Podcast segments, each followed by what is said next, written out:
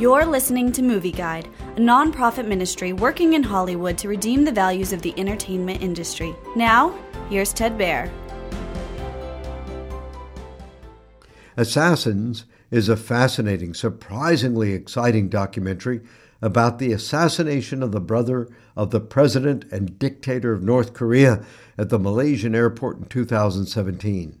In the movie, a reporter investigates the case, talking to lawyers for the two young women accused of poisoning the brother with the lethal VX nerve agent. Video footage from the airport cameras clearly show the two women putting their hands on Nam's face.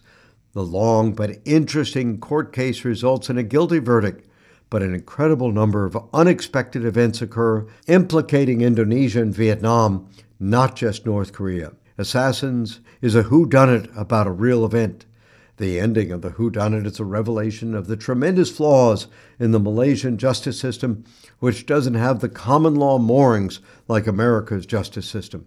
Politics is involved in every aspect of the case. Assassins is very clean. There is only one obscenity, and the footage of the assassination isn't graphic. Strong caution is advised for assassins, however, because of descriptions of the sex trade and the effects of the deadly VX chemical.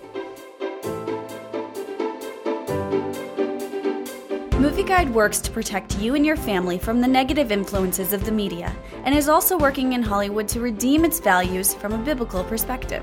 For the latest Movie Guide reviews and articles, go to movieguide.org or download the app to your Apple or Android device. You can also subscribe to the Movie Guide podcast on iTunes. Support Movie Guide's mission to transform the culture by redeeming the media.